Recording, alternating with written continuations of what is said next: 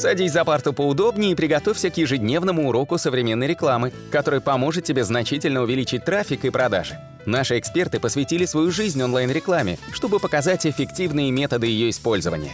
Урок начинается прямо сейчас, поэтому прекращаем разговоры и внимательно слушаем.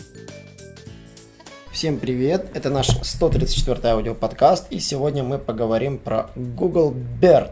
Hello, BERT, как говорится. Новый алгоритм Google, который на самом деле мы обсуждали в предыдущих подкастах, официально уже выкатился и потряс выдачу. Меня зовут Николай Шмачков. Меня зовут Алена Полюхович. И мы сегодня чуть-чуть поговорим про Google BERT и про тенденции, к чему это нас приведет.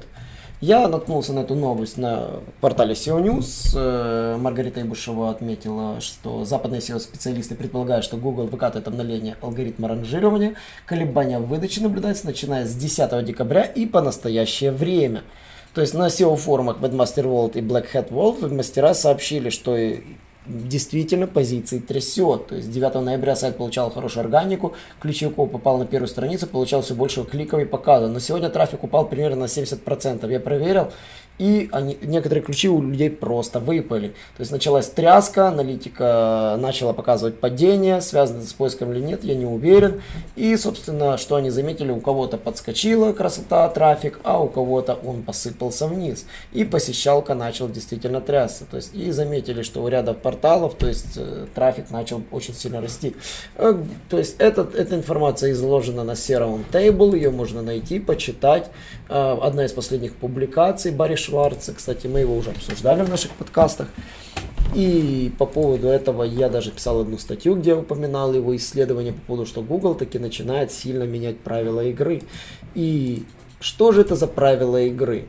Вот если коротко, вот, например, вот Алена вот у нас занимается контекстной рекламой. Вот часто бывает, мы собираем контекстную рекламу, и когда собираем подсказки, подсказки реально попадается всегда мусор. Да, очень вот. часто. Вот, вот примерно вот, э, вот по практике, какое количество мусора, вот если вот ты используешь Google Search, вываливается вот тебе, именно вообще не по теме ключи?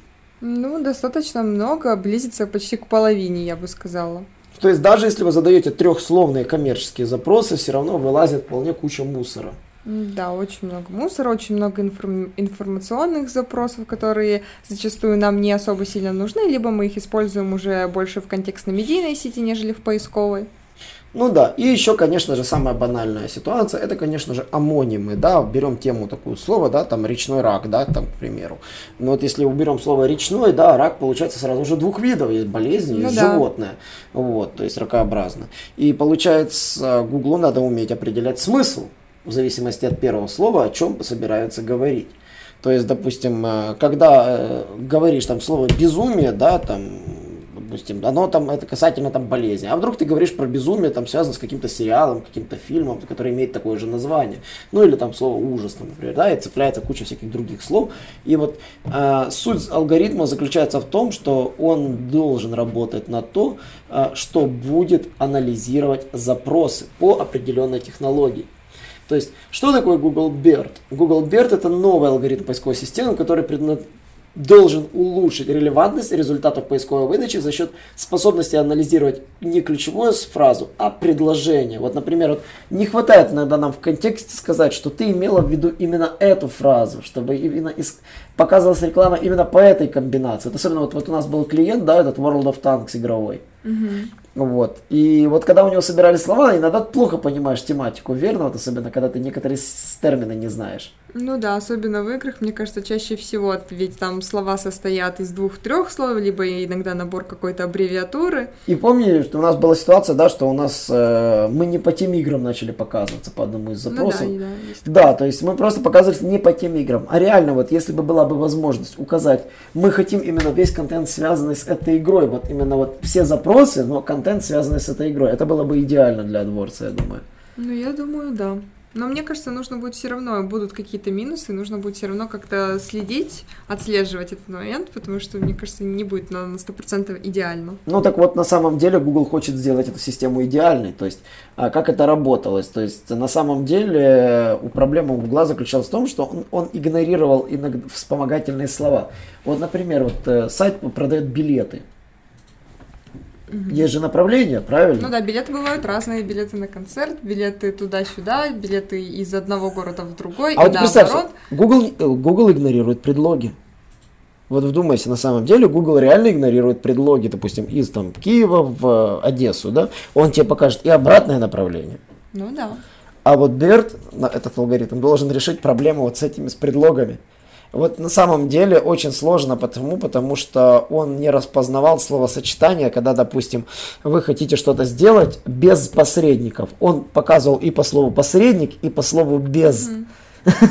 И получается, разбивалась фраза на части и терялся смысл без посредников. Тебя интересует именно вот это словосочетание без посредников. То есть алгоритм BERT должен быть направлен быть именно на контент, который оптимизирован под смысл. То есть он должен учитывать весь контекст предложения и учитывать положение предлогов, словосочетаний непосредственно между собой. То есть по факту нейронная сеть Гугла должна анализировать целый текст, разбивая его на смысл. Что это значит для SEO-оптимизаторов? Те SEO-оптимизаторы, которые писали текст просто для набивания ключевых слов, конечно же, сейчас посыпятся, потому что их текст был лишен смысла, просто был набит ключевыми словами и не был заточен под реальные поисковые запросы. То есть, вот, собственно, в одном из примеров, вот они на английском примере, вот, кстати, разбирали, Э, парковка на холме без бордюра. То есть э, до этого можно было увидеть просто парковка на холме, тут связанная с бордюром, да, а в реальной выдаче теперь должно показываться там, где нет бордюра. То есть выдача реально изменится для тех случаев, где а, вы четко учитываете предлог. То есть э, в английском языке уже это сработало, русский язык уже начинает внедряться.